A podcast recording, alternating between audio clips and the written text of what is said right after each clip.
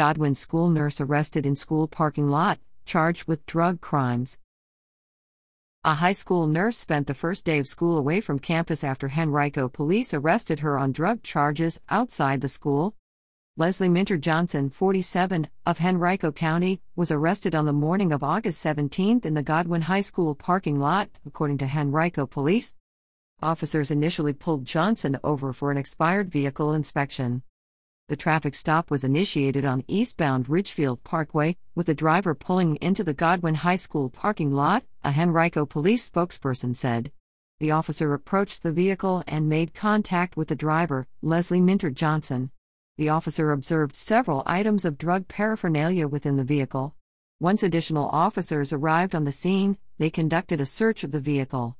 Officers located several drugs and drug related items within the vehicle. Click here to continue reading on WTVR.com, a Henrico Citizen Partner Organization.